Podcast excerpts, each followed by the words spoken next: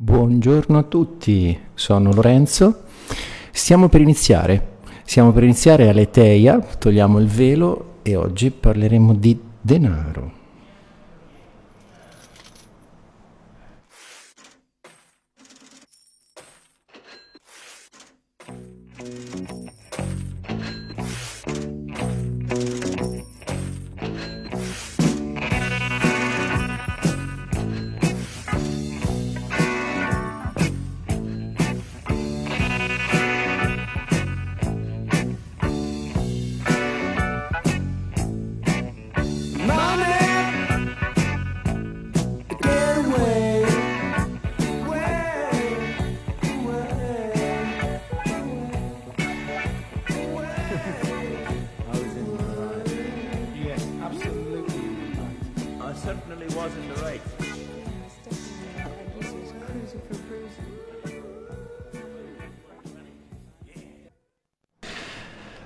Sono Lorenzo e questa mattina non c'è Monia perché Monia con... Eh, di solito a quest'ora c'era Monia con pronto soccorso emozionale, ma oggi mi ha chiesto di eh, rimpiazzarla con le mie trasmissioni perché Monia è con Andrea, che saluto entrambi, a fare i loro lavori con la loro accademia Human Project. Quindi si stanno divertendo in Toscana e quindi gli mando un saluto di cuore a Monia Andrea, grazie e parliamo di denaro. Denaro in che accezione? Eh, denaro come al solito con il mio stile, cioè andiamo a togliere il velo, cioè andiamo a dire quelle cose anche banali che però nessuno dice. Perché il denaro, la moneta, i soldi, i quattrini, le lire, tutte queste parole hanno una storia dietro che non insegnano neanche a chi studia economia. Spesso mi, mi, mi sono trovato, eh, ho incontrato eh, amici o conoscenti o semplici sconosciuti che eh, so, hanno studiato economia, quindi hanno una bella pratica, lo fanno addirittura di lavoro, ma delle informazioni di base su come è nato il denaro, alcune cose che io ho scoperto, mi hanno guardato basito perché non le sapevano. E quindi ecco qui, ve le racconterò. Allora, cominciamo da il denaro. Il denaro cos'era? Il denaro era una, la moneta principale dell'antica Roma, da lì veniva il, il termine. E quindi moneta, cos'è moneta? La moneta praticamente ci sono due origini sulle quali etimologiche della parola, su cui eh, più o meno ci sono delle opinioni simili ma per certi versi un po' diverse. La prima viene da Giunone moneta, moneta come ammonitrice, che era il tempio dell'antica Roma dentro la quale fu istituita la prima zecca, cioè la prima attività di conio delle monete. La zecca romana in pratica. Altri invece sostengono che viene dal greco monites, più il suffisso eta, tipo poeta, cometa, pianeta, per cui l'atto di ammonire, quindi dare un valore, un monito, cioè anche per esempio in inglese si usa monitor, qualcosa che ascolta, qualcosa che serve per sorvegliare, monitoraggio si dice adesso. Per cui diciamo che comunque ha a che fare con un dichiarare un valore, cioè una moneta è qualcosa di cui si dichiara il valore. Ma perché si è arrivati qua? Perché iniziare da qui è perdersi l'inizio della storia. Non è certo quanto fosse diffuso, ma prima della moneta si praticava lo scambio o il baratto. Qualcuno sostiene che il baratto non fosse così diffuso, cioè qualche studioso sostiene che il baratto, prima dell'introduzione della moneta e del denaro, fosse fatto solo fra sconosciuti che quindi scambiavano cose di pari valore, mentre nelle comunità dove si conoscevano, dove c'era una relazione comunitaria, c'era un'economia del dono o dello scambio. E quindi non lo so qual è la verità e non è così interessante a questo punto, però eh, ragionandoci sopra, barattare. Eh, barattare può essere abbastanza difficile perché eh, se io ho bisogno di qualcosa e per pagare scambio qualcosa di valore molto più elevato, che so, ho bisogno di 12 uova e ho con me una mucca, eh, c'è un po' una sproporzione, non è che posso, cioè, non è che posso affettare la mucca cioè, al volo per pagare le uova. Quindi il quantificare gli oggetti e i beni con qualcosa di non deperibile, tipo l'oro per esempio, che è un metallo inalterabile, o altri metalli che avevano un certo valore eh, commerciale, nel senso che eh, ci sono state le epoche del bronzo, del rame, del ferro, dell'acciaio, quindi ogni metallo aveva la sua valenza, per cui aveva un certo valore, per cui una moneta coniata con un certo metallo aveva un valore intrinseco per il metallo di cui era fatta. Cioè le monete dell'antica Roma non valevano per l'effigie dell'imperatore che c'era sopra, ma valeva per il metallo di cui era fatta. L'effigie dell'imperatore era a garanzia del peso. Cioè, se trovavi una moneta con quell'effigie non avevi bisogno di pesarla perché sapevi che pesava quel tot di oro o di rame o d'argento e quindi poteva avere un valore da scambiare, senza fare cose complicate tipo avere dietro una bilancia. Per cui il baratto è stato soppiantato allo scambio di denaro perché consente uno scambio di beni frazionati. Tant'è che questo discorso dell'intero della frazione c'è anche nelle varie monete. Per cui per esempio il denaro era la moneta principale d'argento romana che inizialmente valeva 10 assi, poi è stata portata a valere 16 assi. Quindi E poi nell'antica Firenze, allora, 20, esatto, 12 monete valevano un soldo e 4 monete valevano un quattrino, per cui un soldo valeva 3 quattrini. Ecco perché soldi, quattrini, denaro. Mentre a Napoli il quattrino era chiamato grano, da cui dammi la grana, tutti questi nomi, addirittura il denaro era anche un'unità di peso per orafi e farmacisti, per cui un denaro equivaleva a 1,179 grammi. Ecco perché, per esempio, probabilmente la butto lì, eh, le calze vengono dette, quantificate in denari. Probabilmente immagino che sia la pesatura della stoffa. E soldo è molto importante perché soldo deriva dalla contrazione di solidus, perché era la moneta d'oro poi d'argento che era la, l'unità principale.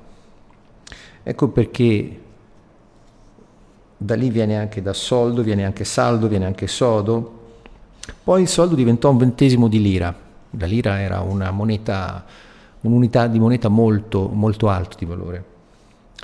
E quindi questo si dice soldi spicci, perché gli spiccioli, qualche parte i piccioli, erano le frazioni dei soldi. E quindi noi ci portiamo dietro tutte queste parole che ci danno un po' conto della storia. E quindi che succedeva? Per esempio, perché soldato? Perché nell'antica Roma i soldati erano quei militari che combattevano per essere pagati. E quindi alla fine delle battaglie, quando era il momento di pagare, andava al banco. La banca era il bancone, che poi diventò anche panca secondo certi studiosi, dove chi faceva affari nel foro esponeva all'inizio della giornata i suoi denari. Quindi chi faceva affari esponeva i denari sul banco e da lì trattava. Se poi succedeva che qualcuno di questi commercianti che, gest- che avevano la propria banca sulla piazza non poteva fare fede a impegni presi, gli veniva rotto il banco e gli veniva impedito di trattare affari di lì in poi, venivano esclusi, ostracizzati dall'attività commerciale. Ecco da, cui, da questo è nato il termine bancarotta, perché quando un commerciante, un banchiere, come poi diventò non ottemperava i suoi impegni, falliva l'intento di fare affari, gli veniva rotto il banco e quindi viene dichiarato in bancarotta ed era un'accezione negativa. Infatti adesso a livello legislativo abbiamo la bancarotta fraudolenta. Quindi si rompeva il bacco, un banco per insolvenza. E quindi per secoli siamo andati avanti, i nostri antenati sono andati avanti commerciando tramite un denaro che aveva un valore intrinseco nella moneta di cui era fatto. E questa è una cosa molto, molto interessante perché adesso non è chiaro che cos'è che stiamo scambiando quando usiamo denaro. Già non lo si sapeva prima, ma io in vita mia posso dire di non aver mai usato denaro che fosse realmente convertibile in qualcosa di valore intrinseco, tipo l'oro. Perché dico questo? Vabbè, intanto se avete domande potete mandare degli sms o dei whatsapp al numero 338 377 5193. Quindi il numero da cui posso leggere i vostri messaggi con domande, ovviamente non al volo perché mentre parlo guardo eh, il dispositivo su cui arrivano i messaggi, quindi non è immediata la risposta, però ci metto tutta l'attenzione che posso. Il numero è 338 377 5193. Ripeto ancora una volta, 338 377 5193. Quindi, tutto quello che concerneva lo scambio di monete, di denari, di soldi, quattrini, ha a che fare con un valore intrinseco inizialmente di un qualcosa di immarcescibile, tipo un metallo pregiato tipo l'oro. Nel senso che l'oro non hai bisogno di fare nulla, non si ossida, non, sta lì, puoi tenerlo per secoli e rimane inalterato. E quindi da lì si riteneva un mezzo affidabile l'oro. Quindi a un certo punto, che è successo? Beh, come mai cambi- sono cambiate le cose? Perché con eh, la, il diffondersi dell'oro disponibile c'è stata quella che viene chiamata in maniera moderna la svalutazione. Quindi serviva sempre più oro per fare le cose e quindi portarsi in giro l'oro cominciava a diventare pericoloso. E quindi quale fu la soluzione? Si inventarono il banco metalli. Praticamente invece che andare in giro con ingenti quantità d'oro che potevano esserti rubate e oltretutto era difficile nascondere perché dovendo aumentare la quantità d'oro per fare affari era difficile passare inosservati con tanto oro perché l'oro pesa, quindi trasportarlo si trasporta a fatica. Allora, quale fu la genialata che iniziò appunto in Italia, le prime banche nacquero in Italia? Fu quella di costruire delle casseforti dentro i banchi metalli dove si lasciava l'oro in deposito e il gestore del banco lasciava, consegnava a chi depositava l'oro una lettera di credito. Questa lettera di credito dava diritto al ritiro dell'oro depositato. Per cui per fare affari non si scambiava più l'oro, ma si com- cominciò a scambiare queste lettere di credito pagabili al portatore. Da qui trae origine anche la parola banconota, perché la banconota era la nota del banco metalli che attestava la facoltà di ritirare tot oro presso il banco. Non per niente sulle vecchie lire c'era scritto pagabili a vista al portatore con la firma del governatore della Banca d'Italia. Per cui quando tu avevi in mano una lira, avevi un titolo che ti dava diritto a ritirare l'equivalente in oro. Questo è stato vero fino alla seconda guerra mondiale. Dopo la seconda guerra mondiale la lira non fu più convertibile in oro, ma era convertibile in dollari. Il dollaro era convertibile in oro, cioè tu, avendo le lire, in teoria potevi andare alla Banca d'Italia, ti dicevano no, ci dispiace, devi prenderti i dollari. Ti prendevi i dollari, andavi negli Stati Uniti e ti facevi cambiare i dollari in oro. Questo è stato così fino al 1971. nel 1971 Richard Nixon sospese la convertibilità del dollaro in oro. Quindi dal 1971 il dollaro è una moneta che ha un valore semplicemente perché gli esseri umani si fidano a riceverlo come metodo di pagamento. Da un certo punto di vista è anche bello perché la circolazione del denaro è basata sulla fiducia, sulla fiducia che il denaro possa essere poi usato. E questo ha un gran senso perché, come notarono alcuni, soprattutto i nativi americani, dissero quando avete avvelenato l'ultimo fiume, ucciso l'ultimo bisonte e estirpato l'ultimo campo, vi accorgerete che non potete bere, mangiare né respirare il denaro o l'oro ma questo sembra che non preoccupi molto eh, l'attuale economia, visto il, il, il trend che stiamo facendo. Qualcuno si sta accorgendo che stiamo facendo danni all'ambiente, ma ancora la tendenza è quella. Nel 1800 si pensava che, visto che il pianeta era enorme, noi potessimo fare qualunque disastro che tanto la natura avesse compensato. Sì, potrebbe anche essere così, ma L'idea che mi sono fatto è che la natura aspetta con pazienza che noi smettiamo di combinare disastri, poi si riprenderà tutto quello che abbiamo tolto, coprirà tutto quello che abbiamo devastato. E il problema qual è? Che eh, in qualche modo, a mio avviso, serve cambiare il nostro modo di relazionarci col pianeta dal punto di vista delle attività di sfruttamento e di predazione che facciamo. Perché o entriamo in armonia in modo da poter comportarci in modo sostenibile, oppure prima o poi ci metteremo nei guai così tanto che eh, smetteremo per estinzione di creare disastri, a quel punto la natura provvederà di sé, quindi senza il nostro contributo. E direi che questa seconda opinione non mi piace molto, mi piace molto più la prima, quella di entrare in armonia con la natura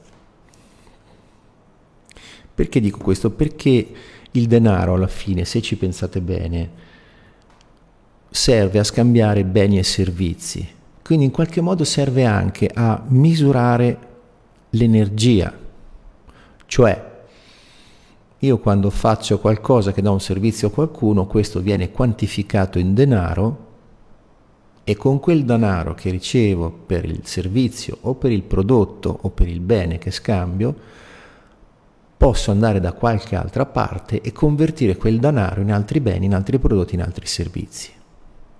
Quindi se osserviamo il lavoro, praticamente il denaro può diventare una specie di unità di lavoro congelato, cioè nel senso che se ho bisogno di fare qualcosa, posso col denaro pagare qualcuno a farlo per me. Quindi questo è l'utilità del denaro. E da questo punto di vista, per quello che, che dico, che sostengo in me, il denaro è neutro. Per cui, che so, è pieno di, di, di, di affermazioni sul denaro contrastanti. Per esempio, nella Chiesa Cattolica, San Basilio sosteneva che il denaro è lo sterco del demonio. E questa è un'affermazione un po' estremista secondo me, perché come tutti gli strumenti, per me il denaro è neutro. Cioè, prendiamo un coltello. Io con un coltello posso prepararmi il pranzo, oppure posso ferire qualcuno. Ma il coltello non è nella mia volontà quindi non ha senso attribuire gli effetti della volontà di chi usa il coltello nel coltello stesso. Così come eh, non ha senso attribuire al denaro la responsabilità dell'uso che se ne fa. E quindi ci sono tante, per esempio, Giordano Bruno diceva, a chi manca il danaio non solo mancano pietre, erbe e parole, ma l'aria, la terra, l'acqua, il fuoco e la vita stessa. Per cui eh, questo uomo che è stato bruciato sul rogo dalla Chiesa, che sul denaro diceva una cosa controcorrente, perché questa immagine del denaro sterco del demonio è sempre, mi sembra abbastanza pervadente. E soprattutto noto la eh, dissonanza tra quello che viveva San Francesco, quello che ci ha raccontato che faceva San Francesco e come viveva il resto della Chiesa. Tant'è che San Francesco ha iniziato fuori della Chiesa, poi ci è entrato dichiarando obbedienza al Papa e sulle prime eh, la Chiesa aveva paura di San Francesco perché temevano di dover seguire il suo esempio e quindi rinunciare a tutte le enormi ricchezze che anche adesso la Chiesa possiede. Quindi invece a un certo punto qualcuno un po' più sveglio all'interno della Chiesa disse, beh signori, questa cosa è utile, ci aiuta a livello di immagine un San Francesco che dichiara obbedienza alla Chiesa, che quindi entra nei ranghi della Chiesa, contribuisce alla nostra immagine. E in effetti San Francesco è diventato pure il patrono d'Italia, quindi direi che a livello di immagine mediatico San Francesco ha riscosso un grande successo. Ma ciò non toglie che, eh, secondo me, qualunque attribuzione di responsabilità al denaro di per sé ha poco senso perché il denaro è uno strumento. Quindi come viene usato il denaro? Il nesso è lì. Qual è stato il passo successivo poi? Questi banchi metalli che hanno cominciato a far circolare queste lettere di credito che poi sono state organizzate in banconote, di fatto hanno cominciato a prestare oro che non avevano. E lì è stata la genialata, perché quando si sono resi conto che la circolazione dell'oro era praticamente sparita ed era solo rappresentata virtualmente con questi documenti di cambio, e quindi i trasferimenti di oro vero e proprio erano molto limitati, hanno cominciato a prestare oro che non avevano perché visto che nessuno poi chiedeva effettivamente l'oro, ma si accontentava di avere la lettera di credito e la banconota per poter commerciare con gli altri, effettivamente il, il, il, metallo circolante era solo quello della moneta, che cominciò piano piano a diventare sempre una minor parte rispetto alla circolazione delle lettere di credito e delle banconote. Quindi le banche arrivarono a capire che potevano prestare denaro, che soldi, monete, oro, che non avevano. E quindi eh, chi riceveva il titolo di credito per il prestito era soddisfatto perché gli veniva prestato del denaro. L'uso poteva farlo, l'inghippo qual è? Che lui restituiva qualcosa che in realtà la banca non aveva. Quindi in pratica la banca stava creando ricchezza per sé. Da qui viene fuori il discorso fondamentale che chi può creare denaro crea la ricchezza. Cioè la possibilità di battere moneta crea ricchezza. All'inizio la cosa eh, non era preoccupante perché quando non esistevano le banconote non importa se sull'oro ci fosse stata l'effigie di un imperatore o di un altro, oro era e valeva per il peso. Quindi non c'erano grossi problemi, cioè non c'era il discorso del cambio. Il cambio delle banconote non esisteva perché si guardava al peso del metallo e su quello si stabiliva un valore. Quando poi sono state introdotte le banconote a livello di Stato, si è introdotto il problema del cambio Perché? Perché anche lì non c'era più l'oro a far di mezzo da valore. E quindi questo ha cominciato la, la possibilità della speculazione, cioè questa possibilità di poter creare moneta senza essere zecca tramite i prestiti è un po' una sovversione e in effetti Qui c'è stato un grosso cambiamento, quindi il concetto stesso di bancarotta è diventato una cosa virtuale, nel senso che il banco, la banca moderna, nata verso la fine del Medioevo, non aveva più la caratteristica di trasparenza e visibilità del banco degli antichi romani. Perché sul banco il banchiere degli antichi romani metteva le monete sul banco, erano visibili. Quindi era una cosa che si poteva apprezzare, guarda caso, cioè vedere al volo. Con invece il discorso del banco metalli e delle banche nate verso la fine del Medioevo, e lì il discorso è diventato molto più oscuro, molto più nascosto, tant'è che anche a livello legislativo, attualmente, se non vado errato, una banca può prestare solo fino a nove volte la liquidità che ha in cassa. E quindi questo però, chi ci garantisce che sia così?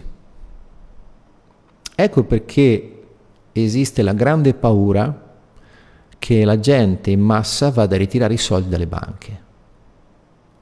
E quindi quando c'è stata per esempio la crisi in Grecia, la prima cosa che hanno fatto hanno bloccato i bancomat, perché se tutti quanti andassero a ritirare i contanti dalle banche, le banche fallirebbero, andrebbero in bancarotta, perché non esiste la liquidità sufficiente per coprire tutto il denaro circolante virtualmente. Cioè la banca da diversi secoli continua a prestare soldi creandoli dal nulla, semplicemente dicendo che tu hai credito presso quella banca. E quindi questo credito che ti fa la banca ti rende debitore, ma sulla base di qualcosa che la banca non ha. Quindi finché è come una partita poker. Finché non vai a vedere i soldi che stanno in banca, la banca sta tranquilla. Se invece più di tanta gente comincia a voler ritirare i soldi, la banca va in crisi, tant'è che attualmente quando vai a ritirare dei contanti in banca la cosa è abbastanza complicata, per così dire. Se la cifra, adesso ci sono anche dei paletti a, livello di legge che più di tot non può ritirare o non può pagare in denaro contante. Ma questa cosa qui, questa importanza del prestito e dell'interesse, questa trae radici molto profonde perché se ne parla anche sulla Bibbia. Cioè qual è tutto il nesso? Il nesso è l'onorabilità e l'affidabilità di chi fa transazioni. Così come nell'antica Roma il banchiere che non ottemperava i suoi impegni, che quindi diventava insolvente, che non era in grado di coprire gli impegni che aveva preso, gli veniva rotto e fracassato il banco e gli veniva impedito di praticare quell'attività di lì in poi,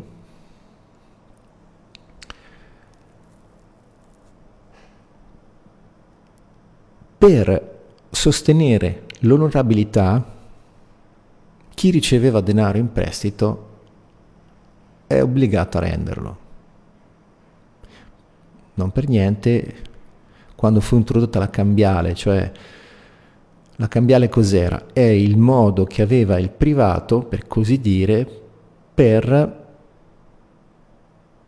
creare moneta, nel senso che la, il privato scriveva una lettera di cambio, una specie, qualcuno lo chiama anche pagherò, per questo pezzo di carta pagherò tot quantità di denaro e questo veniva emessa da una banca, la cambiale.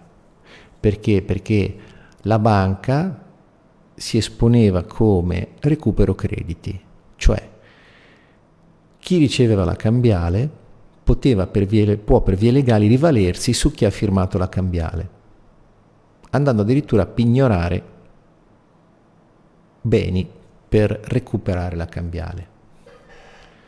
La cambiale praticamente era un prestito sulla parola senza garanzie, dopodiché sono cominciati i prestiti con le garanzie. Ma questa cosa qui viene molto da lontano, addirittura nella Bibbia.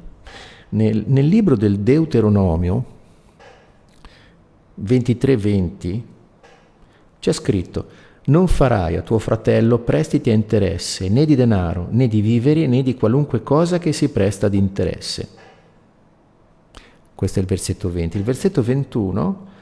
Allo straniero potrai prestare ad interesse, ma non al tuo fratello, perché Yahweh tuo Elohim ti benedica in tutto ciò a cui metterai mano nel paese per cui stai per andare a prendere possesso. Questo è molto interessante perché Qui nella Bibbia si pone una divisione fra chi? Fra i fratelli e gli stranieri. Per cui i fratelli erano gli altri ebrei, per cui il principio che si davano all'interno della comunità ebraica era di prestare sì qualunque cosa ai confratelli, ma mai ad interesse, mentre il prestito all'interesse viene fatto allo straniero perché così Yahweh ti benedice in tutto ciò a cui metterai mano, in ciò che prenderai possesso, nel paese in cui stai andando a prendere possesso. Per cui qui c'è proprio una, una, una valenza eh, espansiva e di conquista. Per cui da questa frase quello che mi arriva è che proprio chiaramente chi presta diventa una specie di conquistatore che va a espandere i suoi possedimenti e invece chi riceve il prestito in qualche modo va in un rapporto di sudditanza, fino anche di schiavitù. Fino a qualche secolo fa c'era la schiavitù per debiti. Se non potevi pagare un debito, diventavi schiavo per pagare il debito. La schiavitù per debiti è stata abolita, penso, paio di secoli fa, non così lontano nella nostra storia.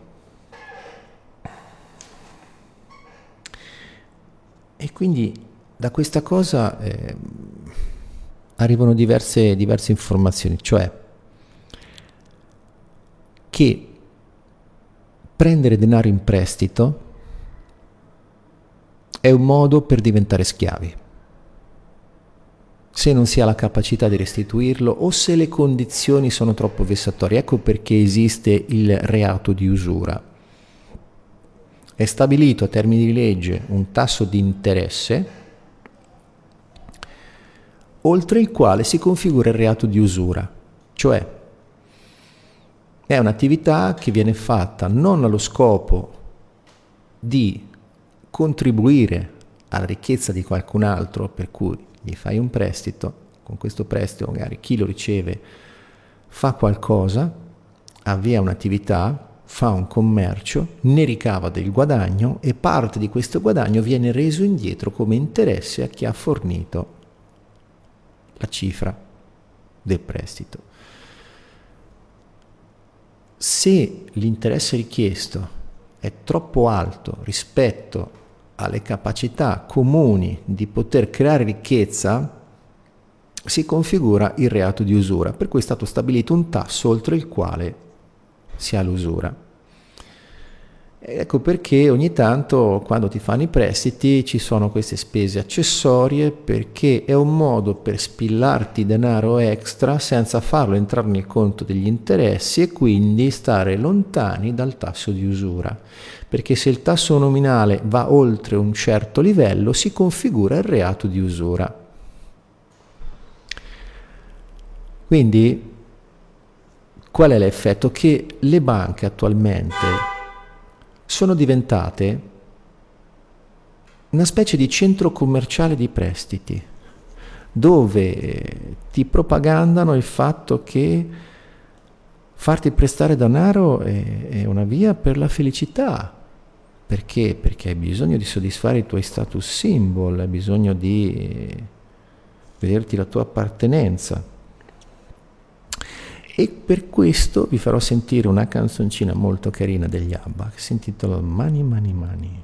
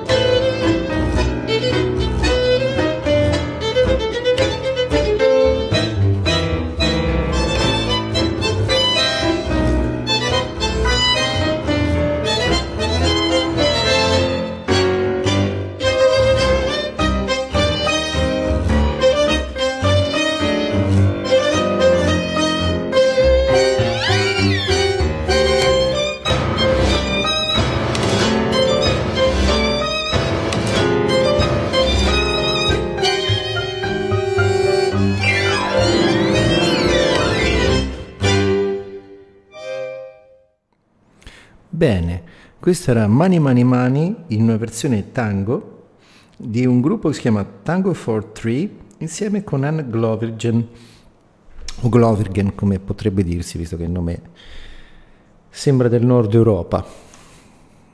E quindi Money Money Money must be funny in the rich man's world, dice così la canzone di ABBA, dice i soldi, soldi, soldi devono essere divertenti nel mondo dei ricchi.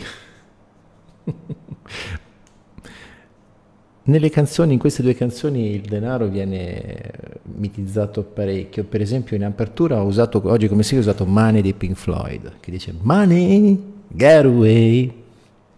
C'è soldi, andate via. Trovati un buon lavoro con una grande paga e sei ok. I soldi sono un gas, sono un propellente afferra quel contante con entrambe le mani e fanne una scorta. Auto nuova, caviale, sogna ad occhi aperti a quattro stelle. Penso che mi comprerò una squadra di football. Di quanti anni fa è questa canzone? Direi che il testo era già molto avanti. Ricordo un'intervista che ho visto fatta a Pierpaolo Pasolini nel 1974 se cercate la trovate su YouTube, dove Pasolini dice che è stato il consumismo che ha distrutto la società italiana. Già allora lo diceva nel 74, perché Pasolini disse che il consumismo convinse gli italiani a smettere di prendere parte alla vita pubblica. Sì, si può...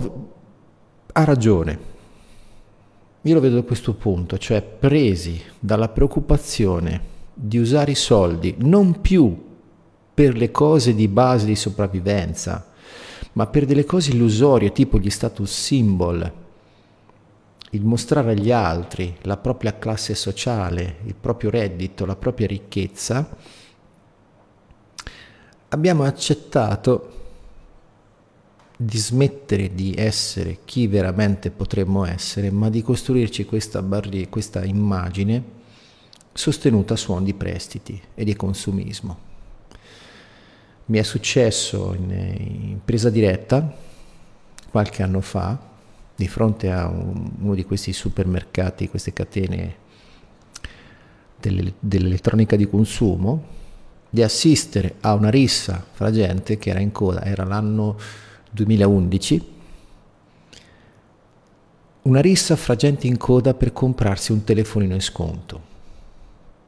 Quelli che erano arrivati dopo e che quindi erano fuori del contingentamento dei telefonini in offerta in quel negozio, hanno cominciato a, litigare, a picchiarsi, è intervenuta una volante della polizia a sedare la rissa. quindi, cioè, quando l'acquisto di un telefonino diventa così importante da addirittura arrivare a usare la violenza. Questo ci dà anche la misura di come il valore che noi diamo alle cose non sia un valore effettivo, ma un valore percepito. Perché se stessimo tutti sul valore effettivo, allora non useremo neanche l'euro perché l'euro di fatti non ha nessun valore intrinseco. Mentre sulla lira c'era scritto a chiare lettere pagabile a vista al portatore, sulla banconota, qualunque banconota euro, c'è scritto copyright BCE. Quindi l'euro non è più una rappresentazione di un valore intrinseco depositato da qualche parte a garanzia della circolazione dell'euro. L'euro è un qualcosa che funziona perché la gente si fida a prenderlo ed è un marchio registrato della, della Banca Centrale Europea. Quindi solo la Banca Centrale Europea è autorizzata, o chi per lei, in accordo con lei, visto che si tratta di un copyright, un diritto di copia, a produrre euro. E quindi questo ci va proprio a raccontare quanto è importante l'emettere denaro. Perché anticamente il denaro era emesso per il metallo e valeva per il valore di cui era fatto. Da quando sono state introdotte le banche, il valore del denaro veniva, veniva garantito dalle banche stesse per l'autenticità del titolo. Ecco perché è cominciata l'attività di falsificazione delle banconote. Perché con la banconota puoi millantare un valore che in realtà non c'è. Quindi lo Stato che può produrre moneta crea ricchezza. Non importa se dietro c'è un valore intrinseco oppure no, perché il funzionamento della moneta è sostenuto dalla fiducia di chi l'accetta. Cioè, se per assurdo in Italia si smettesse di accettare l'euro, l'euro non avrebbe più valore in Italia. Quindi l'euro vale perché la gente si fida a prenderlo. Semplice. Quindi il battere moneta, il poter stampare banconote, perché lì c'è stato gran, il grande cambio epocale, dal battere moneta con metallo, per cui la moneta vale per il metallo emesso, per assurdo a volte anche di più. Per esempio, le vecchie monete da 100 lire ne hanno fatte incetta i costruttori di orologi asiatici perché il metallo delle 100 lire è molto buono e la moneta da 100 lire come metallo valeva più del valore commerciale, cioè la lira era così svalutata che la moneta da 100 lire come metallo valeva di più delle 100 lire attribuite a noi. Per cui era conveniente per chi fabbricava orologi comprare le monete da 100 lire perché così avevano metallo a minor prezzo piuttosto che comprare il metallo a peso. Quindi questo già ci, ci racconta come la percezione del valore non è più una cosa oggettiva, ma è una cosa che ognuno proietta in quello che vede fuori di sé. Quindi la capacità di coniare moneta e di stampare banconote crea la ricchezza. Tant'è che c'è un esempio che porto spesso, che è l'isola di Jersey, che è chiamato anche Bailato di Jersey. Jersey è una piccola isola che sta nel canale della Manica. E se cercate su Wikipedia, cercate sterlina di Jersey, vedrete che ci sono qualche informazioni scarne, per cui sì, da lì potete leggere che la sterlina di Jersey attualmente ancora circola nell'isola di Jersey ed è valore pari alla sterlina britannica, però hanno ancora la loro sterlina. Cioè all'interno del Regno Unito i vari stati che compongono il regno hanno la loro, la loro sterlina e possono batterla. Questo perché? Perché è nata la sterlina di Jersey? Perché l'isola di Jersey e anche l'isola di Guernsey di cui fanno parte, sono associate, dopo tutto il ciclo di vicende delle, dell'epopea di Napoleone, se la passavano molto male. Le infrastrutture soprattutto erano state distrutte dai bombardamenti della guerra e non avevano le risorse per poterle ricostruire. Quindi decisero di creare la stellina di Jersey. Cioè, il governo di Jersey disse, signori, noi abbiamo bisogno di ricostruire le infrastrutture, se venite qui a farlo vi paghiamo con la nostra sterlina che potete usare in tutta l'isola. Tutti quelli che vivono sull'isola accettano la sterlina di Jersey, per cui lavorate per noi e potete comprare con questa moneta quello che volete su quest'isola. Questo portò l'isola di Jersey nel giro di 30-40 anni a cambiare completamente, a diventare un'isola molto ricca, tant'è che anche adesso c'è in giro la stoffa Jersey, la vacca Jersey è una delle vacche più usate nell'allevamento e quindi che è successo? Che dopo qualche anno il Regno Unito andò da questi signori di Isola Jersey e disse signori ma vogliamo parlare di questa moneta? perché questa vostra moneta è così appetibile che ci dà un po' fastidio, quindi o veniamo a patti o vi bombardiamo un'altra volta. Ovviamente scelsero di andare a patti, quindi da allora l'isola di Jersey è un paradiso fiscale e continua ad avere la sua sterlina. Quindi questo è proprio per dare l'idea di quanto è importante il poter stampare moneta, perché stampando moneta si genera ricchezza. Questa cosa cominciò a funzionare anche nel Regno d'Italia perché il primo Fugiolitti che fece una circolazione forzosa, cioè stampò delle, delle banconote senza la copertura finanziaria. Ma non è il solo. Anche Aldo Moro fece, visto che c'era scarsità di moneta e di contanti, autorizzò le banche a stampare dei mini assegni del valore di 100, 200, 500, a volte anche 1000 lire, per sopperire alla mancanza di banconote. Questo lo fece in disaccordo col direttore della Banca d'Italia. Quindi questo mostra l'importanza di poter stampare denaro.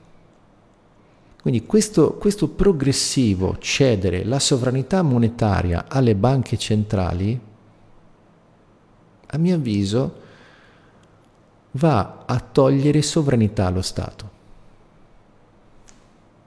Lo diceva già Napoleone e per tentare un rimedio creò la Banca di Francia.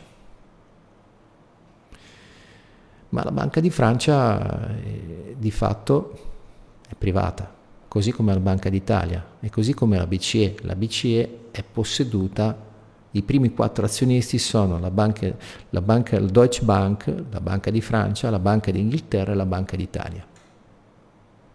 L'unica differenza fra i quattro è che la Banca d'Inghilterra non ha diritto di voto all'interno della BCE. Quindi tutto questo rumore anche sulla Brexit, cioè, sì, d'accordo. Eh, a mio avviso molto intelligentemente gli inglesi non sono voluti entrare nell'euro perché hanno ben chiaro di che cosa significa poter stampare moneta e quindi si sono rifiutati di infilare il collo nel cappio dell'euro. Perché che cosa ci fa fare l'euro? L'euro fa sì che lo Stato italiano, per poter fare qualunque cosa, a livello finanziario, quindi soprattutto so, la copertura delle leggi, che non è che sia una cosa così secondaria, non può stampare moneta. Deve prendere a prestito euro dalla Banca Centrale Europea. Quindi questo indica che lo Stato italiano per fare questo poi deve pagare degli interessi e eventualmente rendere il debito. Quindi questo porta al fatto che lo Stato italiano non è più in grado di produrre ricchezza e per fare qualunque cosa ha bisogno, prim, per poter fare qualcosa, adesso prima deve tassare i cittadini per poi avere le risorse per fare le cose. Mentre prima poteva stampare moneta. E questa è una differenza epocale. E qui si innesca tutto il discorso del neoliberismo. Il neoliberismo dice che il mercato si regola da solo, non ha bisogno di controllori perché con l'effetto trickle down, cioè la ricaduta in basso della ricchezza, anche se c'è qualcuno che si arricchisce spropositamente, comunque ne beneficia chi sta sotto. E questo non si è mai verificato.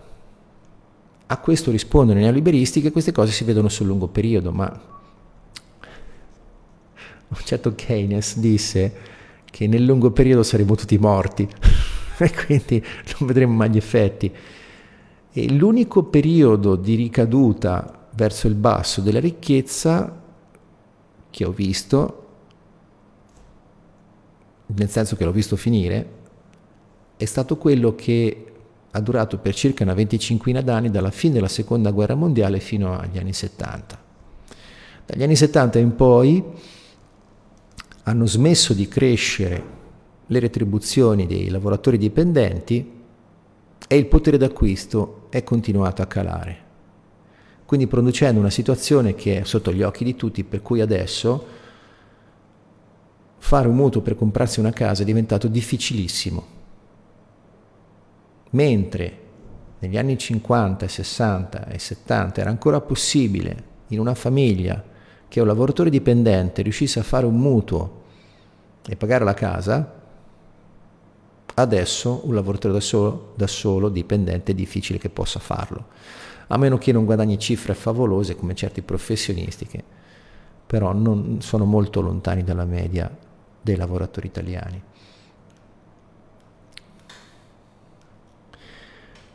E quindi qual è l'inghippo sul denaro?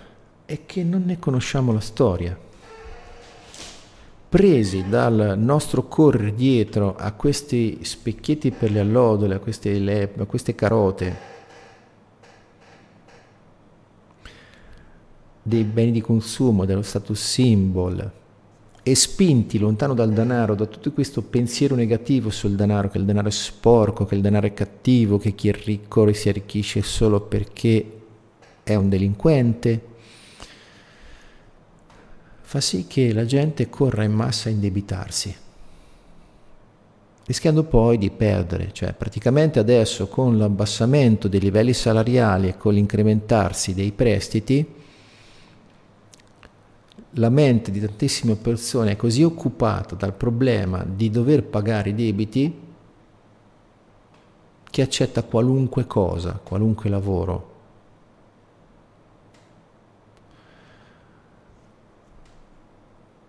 Ho letto tra le righe che eh, il prete che è stato fermato, scoperto in macchina con una ragazzina dai vicini di casa della ragazzina, negli anni aveva contribuito in denaro alla famiglia.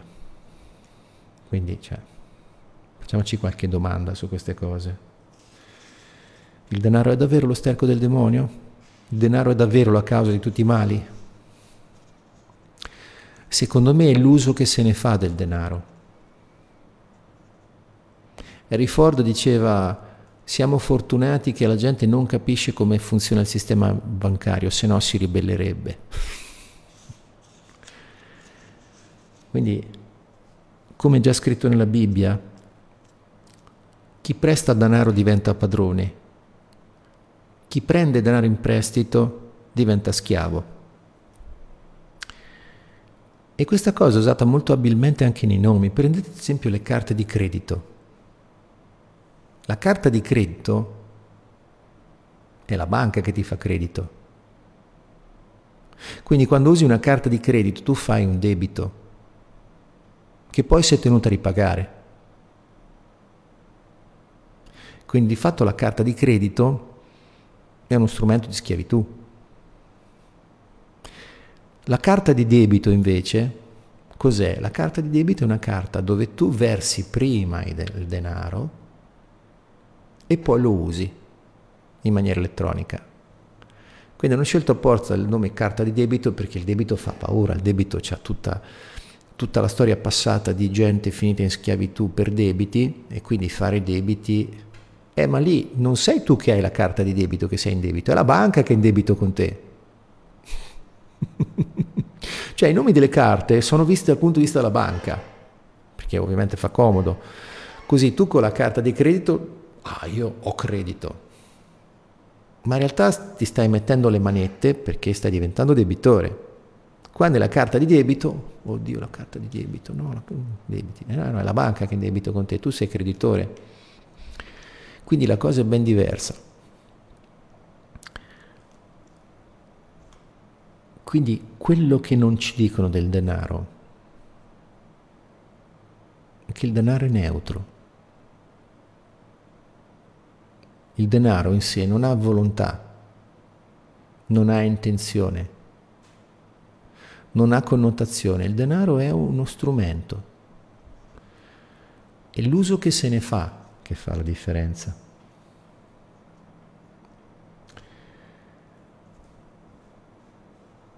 E questa cosa si vede, questa mitizzazione del denaro, tornando prima alla canzone di Pink Floyd, tra le varie strofe, la prima strofa dice Money, get away, e poi dopo dice denaro sono un crimine.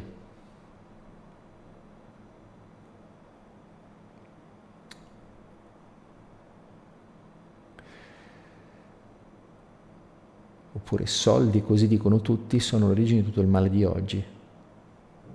Ma se domandi l'aumento non è una sorpresa che non ti daranno un bel niente.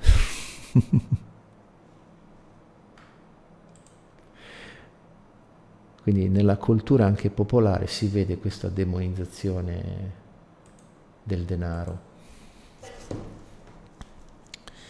E tanto per ribadire il concetto, vediamo un po' cosa possiamo mettere. Allora. E sono pieni film di, di, di storie sul denaro, cioè il denaro è diventato la moderna ossessione della razza umana. Cioè, praticamente tutto il mondo sta correndo dietro al denaro. Ho visto un video, un'intervista di Osho, dove negli anni 70 parlava della spiritualità. E lui diceva in estrema sintesi che c'è un travaso di spiritualità e consumismo, cioè la spiritualità di cui è ricca l'India che lui conosce e l'Oriente in generale si sta travasando ad Occidente mentre in quei paesi là si sta travasando il consumismo che impera in Occidente e che ha portato e che figlio e ha portato in auge il colonialismo e le altre pratiche predatorie di cui noi siamo testimoni a volte inconsapevoli. Andremo ad ascoltare la versione originale di Mani degli Abba, che anche lì nel suo testo ha diverse cose interessanti da poter ascoltare, quindi invito ad ascoltarlo con orecchio diverso.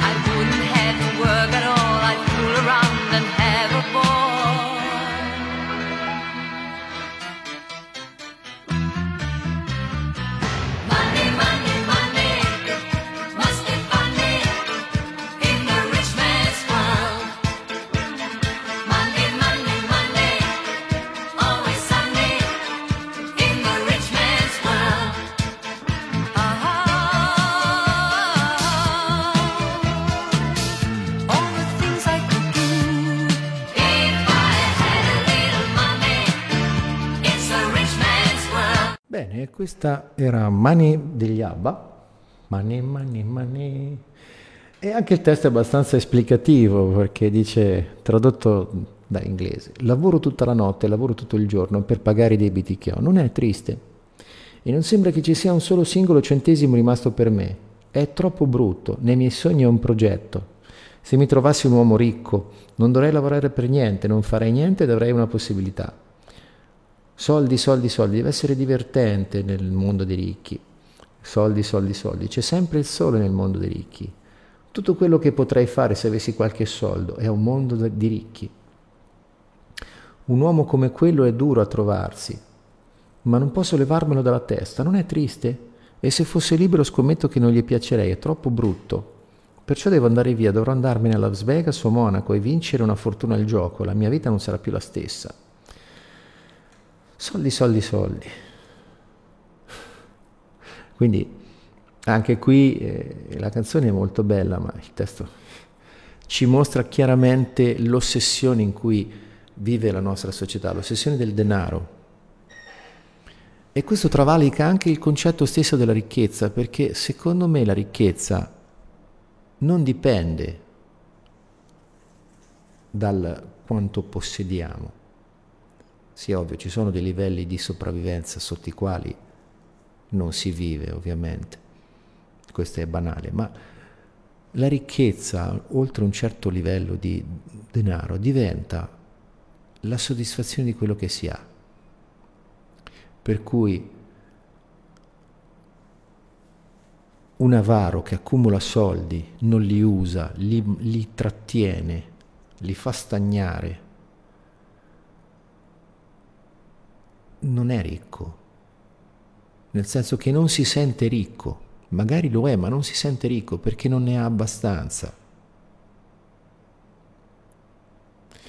E quindi per certi versi è possibile, per me c'è questa assonanza tra,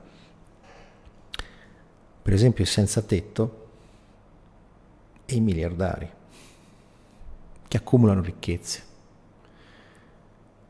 Perché è sempre lì che stanno guardando. Senza tetto in qualche modo, pur non rendendosene conto da un punto di vista razionale, ha messo in atto tali e tanti comportamenti per cui è rimasto completamente senza soldi, tanto da non potersi permettere un'abitazione e quindi di sopravvivere arrabattandosi con quello che, la, con quello che trova senza usare denaro. Mentre dall'altra parte c'è chi accumula tantissimo denaro così da, non, da essere impossibile spenderlo in una vita intera o in molte più vite. E quindi questo che senso ha? Cioè, se quel denaro che tu hai accumulato non lo usi per qualcosa, lo tieni lì fermo, immobile, è come se non lo avessi. Il denaro ha la capacità di far circolare la ricchezza, per cui nel momento in cui hai denaro, se puoi spenderlo, in qualche modo contribuisce alla ricchezza degli altri. E se ne rendeva ben conto, per esempio, eh, Gianni Agnelli, il nonno dell'avvocato, quando negli anni 60 disse ma se io non aumento gli stipendi dei lavoratori della Fiat, chi me le compra queste macchine? Ma la stessa cosa fece Harry Ford, colui che inventò la catena di montaggio e mise a quattro ruote gli Stati Uniti. Lui raddoppiò le paghe dei suoi dipendenti perché altrimenti non avrebbero potuto comprare la Ford modello T. Quindi cioè. E qui torniamo anche a un discorso di, di, di, dell'uso che se ne fa. Cioè, qual è il Made in Italy che funziona? Quello di qualità. quel Made in Italy per cui i ricchi sono disposti a spendere e per il quale ci, c'è gente che non, ha, che non ha soldi ma si indebita per avere quegli status symbol. Quindi torniamo sempre al discorso del valore percepito. Dietro il denaro c'è un valore percepito. E quando non si è consapevoli del valore che noi attribuiamo al denaro, rischiamo di vedere nel denaro quello che non c'è, vederci un'intenzione, vederci un pericolo, vederci lo sterco del demonio o vederci la felicità. Cioè nel testo della canzone degli Abba c'è chiara questa contrapposizione fra il fatto che avere o non avere denaro fa la differenza su quanto sei felice. E questo dipende però solamente da quello che noi abbiamo dentro. Perché una delle illusioni più grandi è che quello che noi ci diciamo, come reagiamo alle cose, dipenda dalle cose esterne. Cioè un evento A genera in noi un vissuto, una reazione, un'emozione C manca la B. Non è una dimenticanza, perché la B è come noi costruiamo la nostra realtà, è l'interpretazione degli eventi fuori di noi. Quindi come interpretiamo gli eventi genera poi quello che noi mettiamo dentro la nostra realtà. Quindi se noi siamo convinti nel profondo che il nostro valore dipende da quello che ostentiamo, da quello che abbiamo, dagli status symbol, ecco che diventano così importanti che andiamo a fare debiti per poter mostrare questa immagine.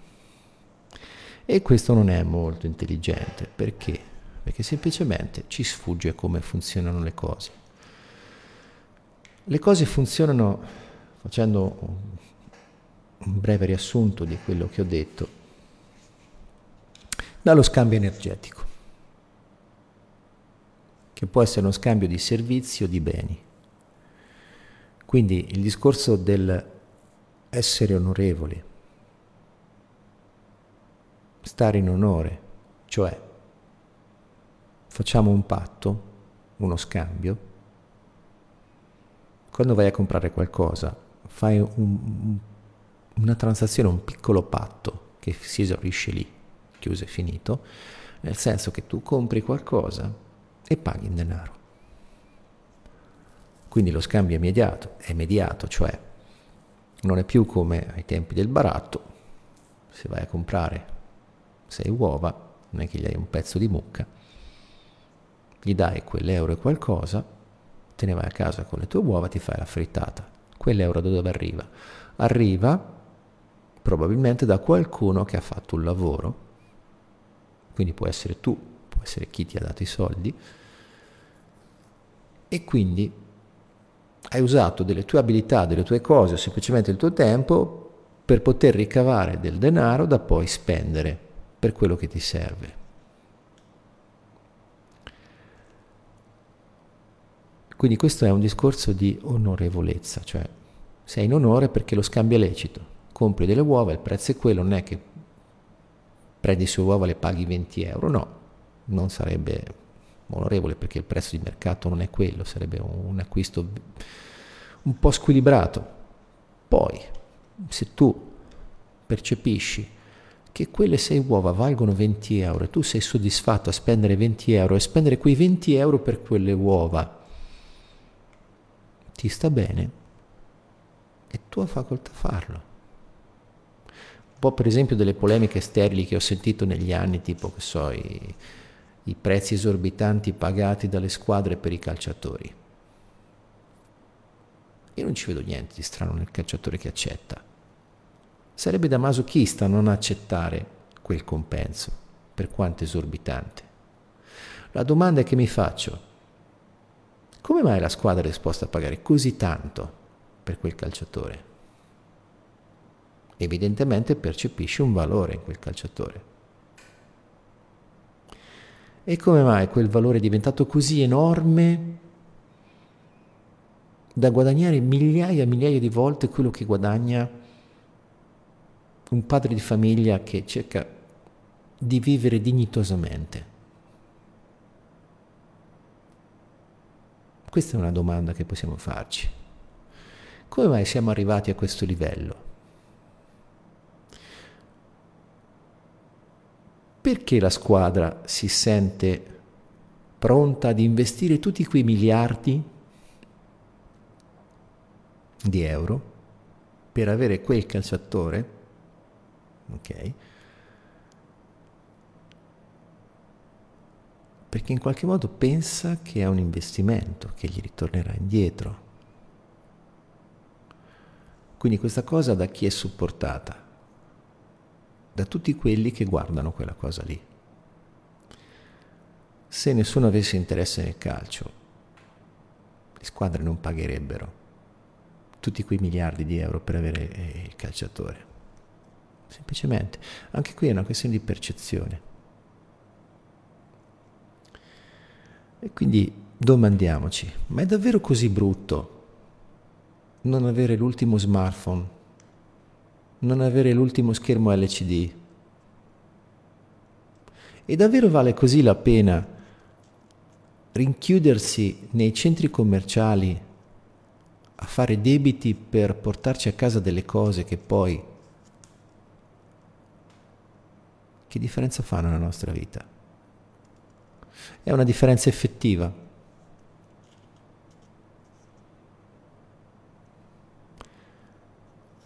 Quindi c'è un altro bellissimo film, c'è un bellissimo film che vi consiglio, è Love Shopping.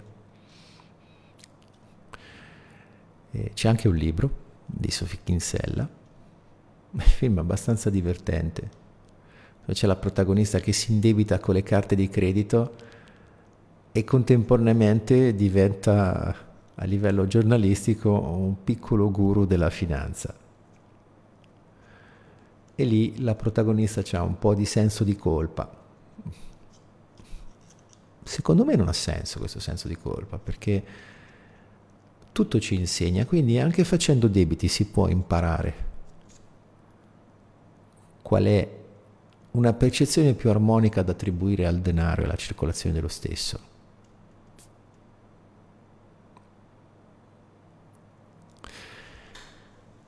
Quindi il nesso del denaro è che chi produce moneta genera ricchezza e quindi ha un potere enorme perché è in grado di condizionare la vita di tanti esseri umani.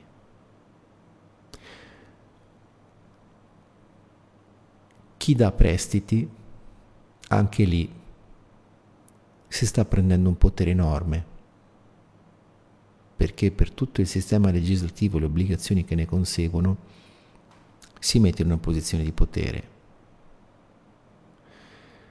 Ma se fa questo, se qualcuno presta denaro, è perché dall'altra parte c'è qualcuno che fa debito. Quindi se, ci, se osservate bene, nessuno costringe qualcun altro a fare debito. C'è sempre una firma da qualche parte in un contratto o adesso una registrazione audio-video. Qual è l'inghippo? L'inghippo è che a volte questo consenso a fare debiti viene dato sulla base di informazioni che non sono complete, non sono esaustive. In effetti la maggior parte dei contratti ci sono tantissime cose scritte in carattere piccolo, piccolo, piccolo, che si fa fatica a leggere e a volte si fa fatica anche a comprendere perché sono scritti in un gergo tecnico che è abbastanza astruso, poco comprensibile a chi ha alla maggior parte degli esseri umani che fanno la vita di tutti i giorni.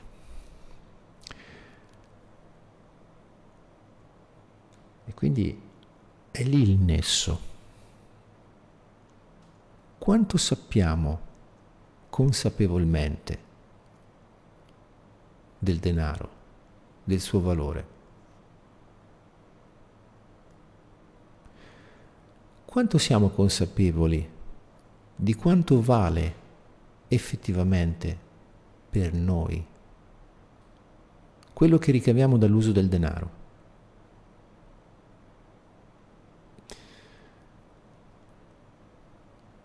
Perché il denaro non arriva per vie misteriose.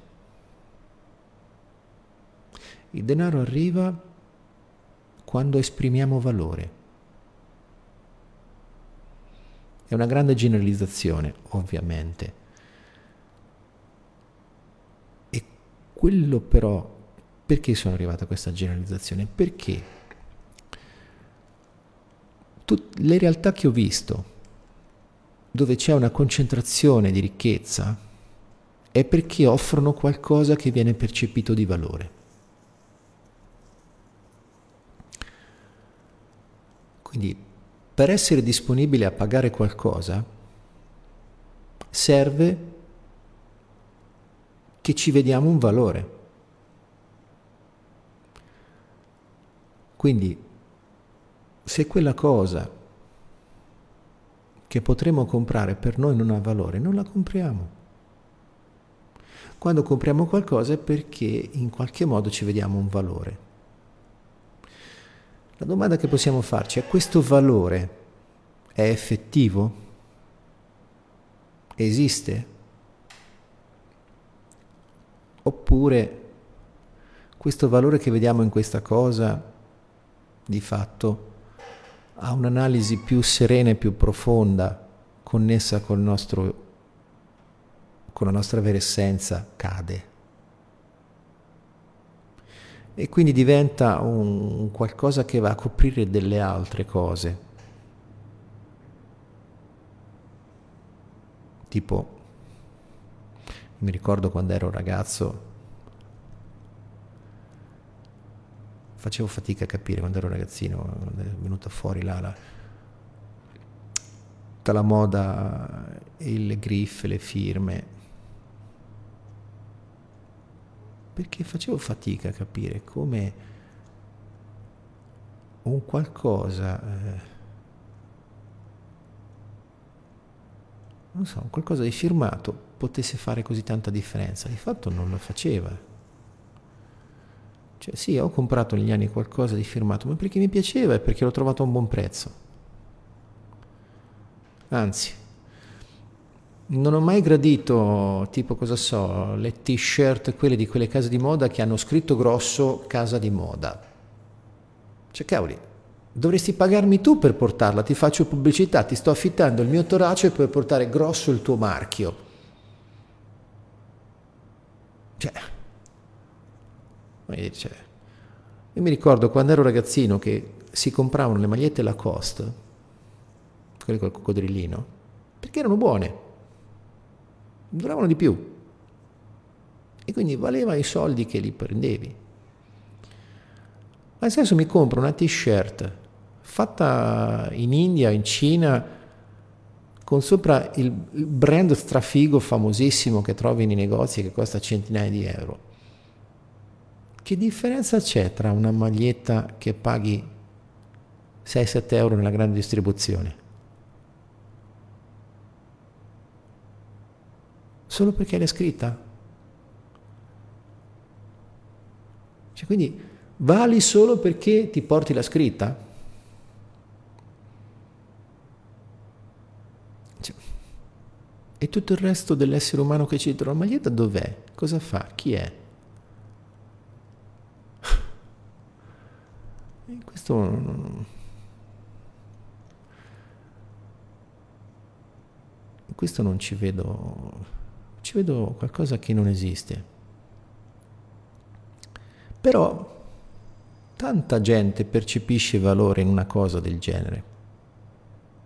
È disposta ad accapigliarsi per le svendite.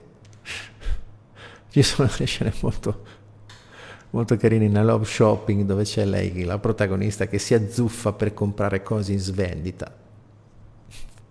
Ma non è il solo. E qui una cosa saggia e produttiva è staccarci, distaccarci, prendere consapevolezza di come stiamo usando il denaro e non dare la colpa al denaro, perché il denaro non ha colpa. Quando ci sale il lamento nei confronti del denaro, eh, lì c'è qualcosa che non funziona. Perché se ci siamo messi nei guai perché abbiamo usato male il denaro, abbiamo la nostra responsabilità per averlo fatto. Cioè non siamo stati abili a rispondere alle domande che ci ha fatto la vita.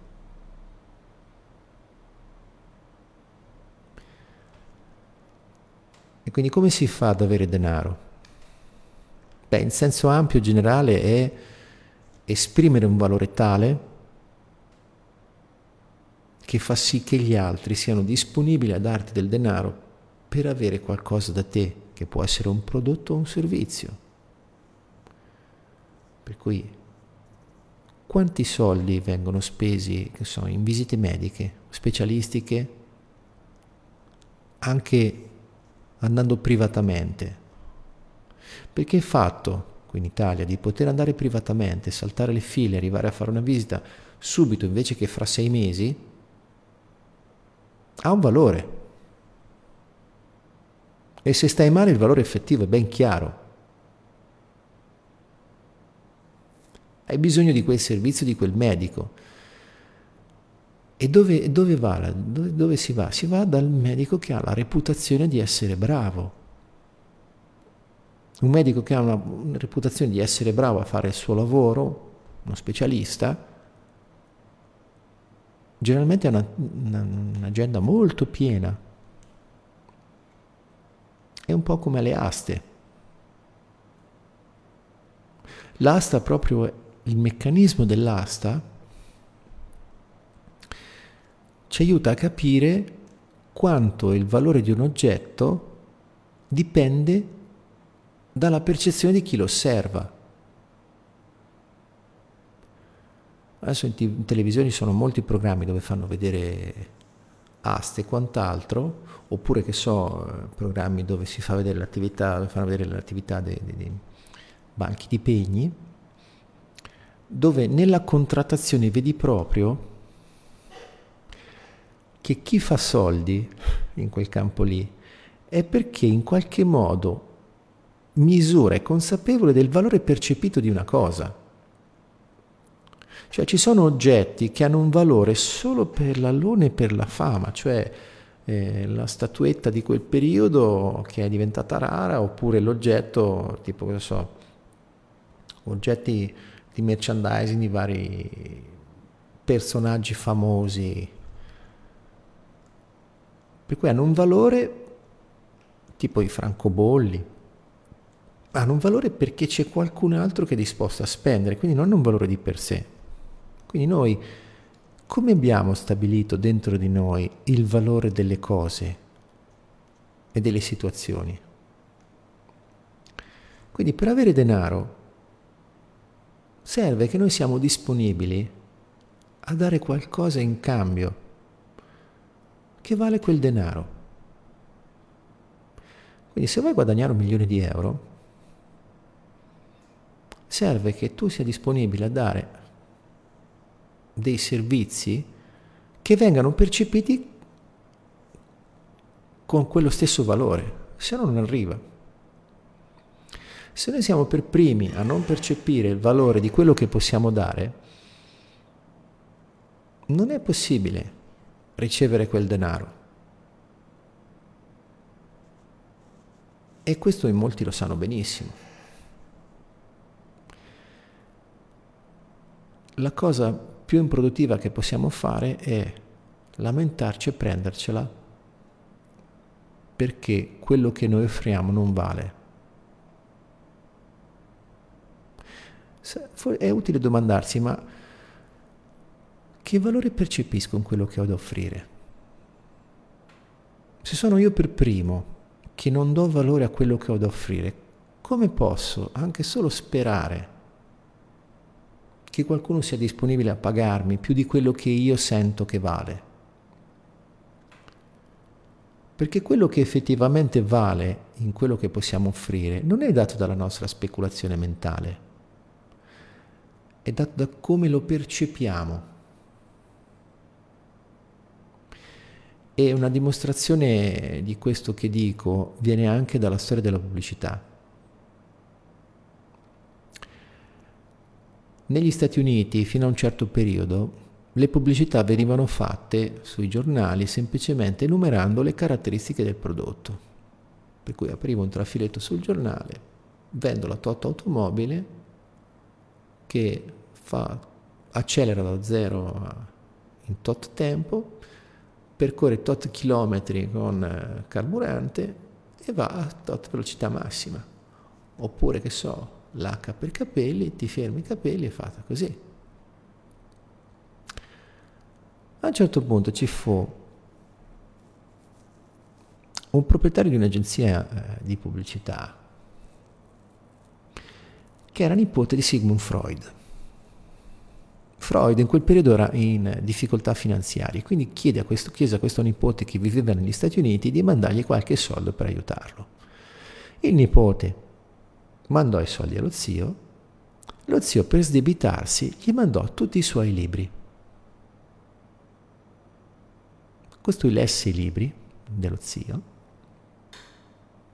e folgorato, come folgorato sulla via di Damasco da questa, dalla sapienza di Freud, andò alla sua agenzia di pubblicità e disse, signori, d'ora in poi cambiamo modo di fare pubblicità, perché ha poco senso enumerare le caratteristiche e parlare con la parte razionale degli esseri umani, se vogliamo vendere e fare pubblicità, serve parlare col subconscio, perché è lì che noi mettiamo il valore che diamo alle situazioni, alle cose e agli esseri umani che abbiamo attorno in senso ampio.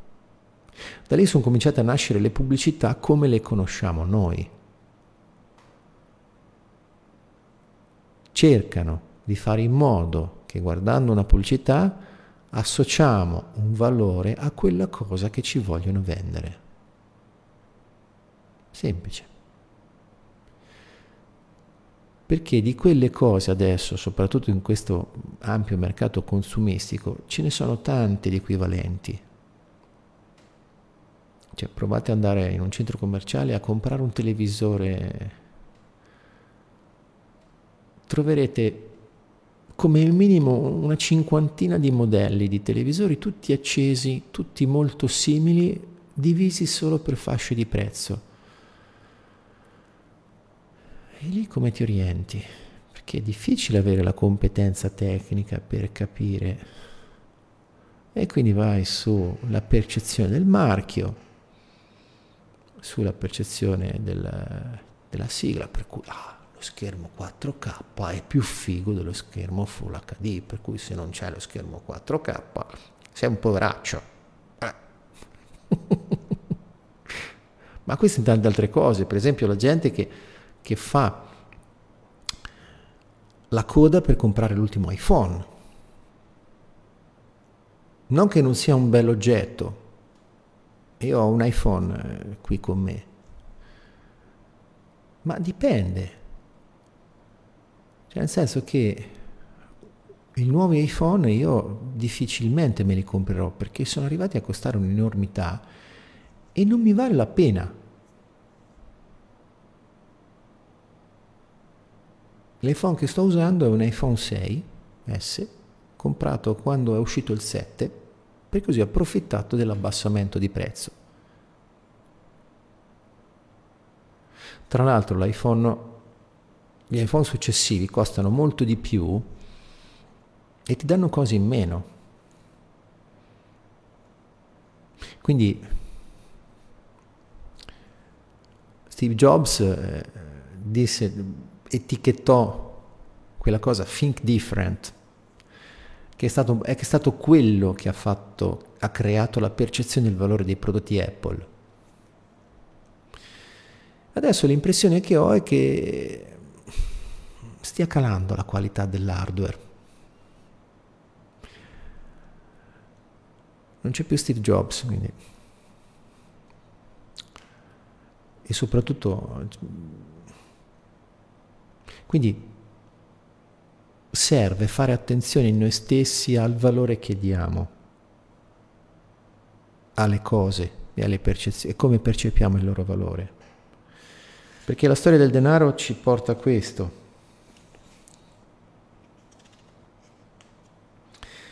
La storia del denaro ci insegna che siamo passati dalla percezione di un valore che era associato a qualcosa di fisico, cioè un metallo, perché il denaro è nato come valore espresso dal metallo della moneta che ti portavi appresso, a un numero astratto scritto da qualche parte in un qualche sistema di elaborazione dati. Perché attualmente i soldi che hai dove sono? Sono scritti in qualche hard disk da qualche parte, in un qualche sistema di elaborazione dati della banca da cui ti stai servendo e poi forse la banca ha i contanti a rappresentare i soldi che hai lì.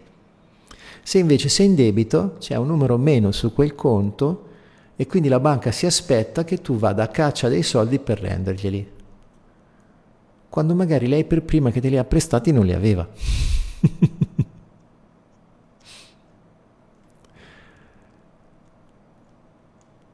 Questo però ha delle conseguenze effettive.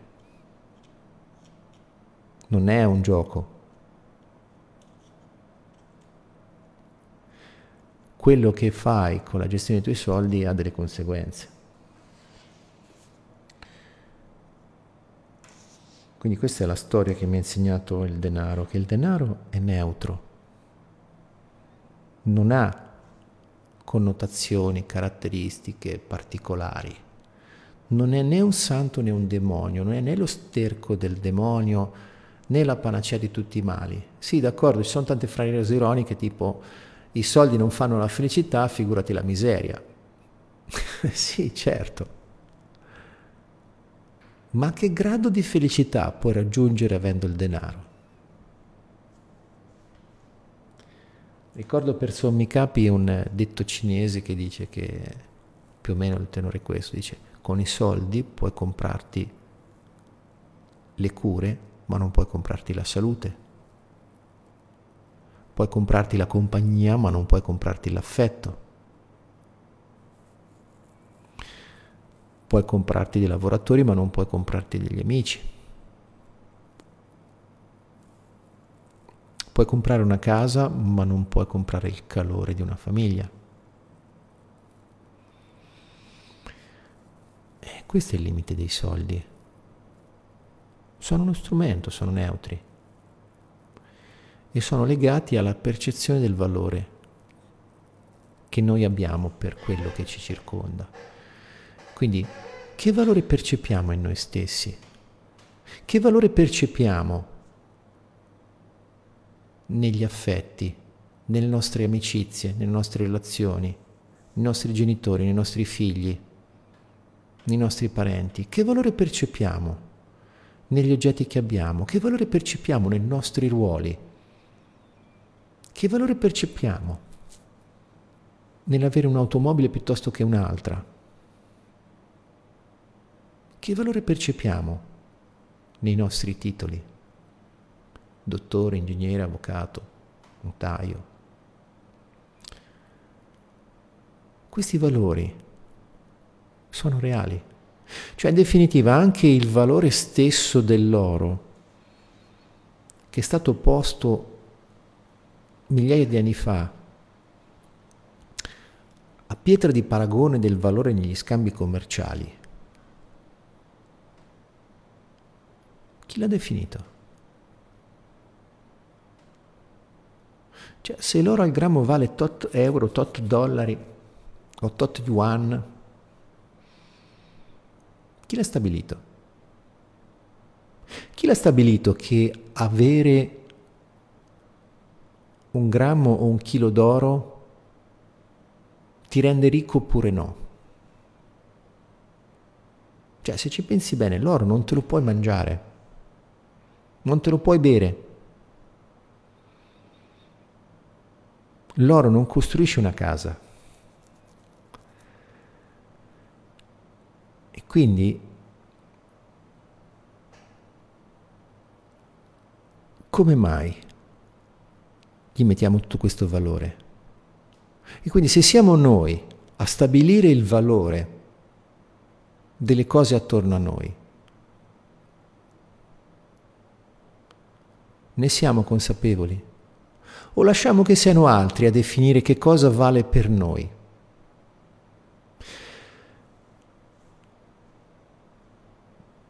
Perché trovo armonico che ognuno si costruisca la sua scala dei valori. Non ha senso e trovo mostruoso che qualcuno ci venga a dire che cosa ha valore per noi. Questo è un atto di libertà, il poter stare nel proprio sentire e decidere in base al nostro sentire che cosa è di valore, che cosa vale per noi. Se non è così, veniamo a dei compromessi che vanno proprio a a fare in modo che noi stessi per primi ci diamo un valore molto basso. Perché se siamo disposti a correre come dei criceti in una ruota per procurarci delle cose che nel nostro sentire, nel nostro intimo, non hanno nessun valore, eh, probabilmente siamo un po' lontani dalla realtà. Mentre se sentiamo impellente, assoluto e totalitario la spinta a fare di tutto per avere qualcosa che ci sembra di enorme valore, quando se ti ascolti un attimo con altre parti ti rendi conto che non è così, che ti sta raccontando una gran cazzata, cosa stiamo facendo? Chi sta essendo, come dice la mia cara amica? Quale parte di noi ha preso il controllo e decide che quella cosa vale così tanto da metterci anche nei guai per quello, dal creare danni a noi e a chi sta intorno? per esempio il gioco d'azzardo.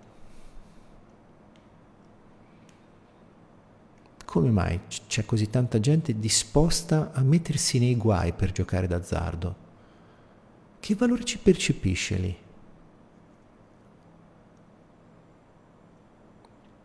Un po' come in lotterie, come il lotto.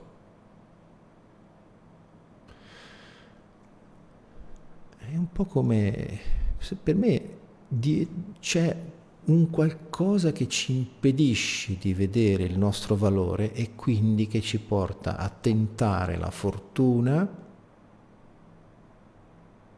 per avere un, un valore esterno che ci piombi addosso senza dover fare niente, ma la conseguenza è che in realtà buttiamo soldi perché le probabilità di vincere col gioco d'azzardo sono infime. Se no chi non avrebbe senso il gioco d'azzardo, se chi gestisce il gioco d'azzardo non ci guadagnasse. Quindi per qualcuno che vince, cioè quando qualcuno vince qualcosa col gioco d'azzardo è perché tutta la massa dei giocatori d'azzardo ha pagato quella vincita, non la paga chi gestisce il gioco d'azzardo di tasca sua, ovviamente. È un po' l'illusione che il valore possa arrivare nelle nostre vite senza che noi lo esprimiamo. Un po' come la canzone degli Abba. Nei miei sogni è un progetto, se mi trovassi un uomo ricco non dovrei lavorare per niente, non farei niente, dovrei una possibilità. Eh, ragazzi, ma gli uomini ricchi da sposare sono molto rari. mi ricordo una, un, un episodio che fece abbastanza scalpore dove un uomo espose come esempio del suo valore quello che successe in, una, in un social, una chat, dove una donna si lamentava perché aveva visto una donna mol- che aveva sposato un uomo molto ricco vedeva, la vedeva allegra e contenta e diceva com'è possibile che lei abbia sposato quell'uomo ricco se io sono molto più figa? Non se lo merita, io sono molto più giovane e più bella perché non ho un uomo così ricco. E quest'uomo le rispose dicendo, perché questa ragazza poi diceva io voglio un uomo che guadagni almeno tot, eh, sia ricco perché deve potermi mantenere, io così tanto da dare, sono bella, sono, eh, quindi valgo tanto. E quest'uomo le rispose in maniera abbastanza salace, le disse, bene, analizziamo la cosa da un punto di vista finanziario. Io sono, e non le faccio perdere tempo perché io sono un uomo ricco, per l'attività che faccio come giornalista commentatore, guadagno 2 milioni di dollari l'anno e aumentando la mia fama il mio guadagno aumenterà. Quindi io sono una garanzia perché guadagno e sono in grado di guadagnare ancora di più negli anni. Lei cosa ha da offrire? Ha offrire la sua bellezza e la sua avvenenza, che però è un qualcosa che vale a breve termine, perché scadrà nel tempo. Quindi lei è un bene che conviene vendere subito perché poi perderà di valore. Probabilmente quella donna che ha quel marito così ricco non gli dà solo la bellezza, gli dà qualcos'altro che per l'uomo ha un grande valore, che non dipende dalla sua bellezza, E quindi la cosa fece scalpore perché l'uomo le disse ok facciamo così, mi faccio approvare la qualità della sua merce, frequentiamoci, poi vediamo se per me vale la pena comprare oppure no. La cosa fece molto scalpore perché eh, i puritani un po' si agitarono di fronte a questa cosa, ma quell'uomo aveva centrato esattamente il punto. Cioè quella donna aveva quell'uomo così ricco nella sua vita perché quell'uomo ci vedeva un valore che era oltre la bellezza e la felicità della donna. Probabilmente quell'uomo con quella donna stava bene, probabilmente era felice. E quindi quella donna con quell'uomo così ricco dava a quell'uomo qualcosa per cui valeva la pena impegnare tutti quei soldi. Quindi il valore che noi vediamo nella nostra vita e che vediamo attorno a noi ci parla anche di come vediamo il nostro valore. E quindi torniamo al discorso che i soldi sono un mezzo, ci danno semplicemente conto di quanto veniamo nel nostro valore. E quindi siamo arrivati alla fine e vi saluto, metto la sigla finale che oggi è Money di Pink Floyd.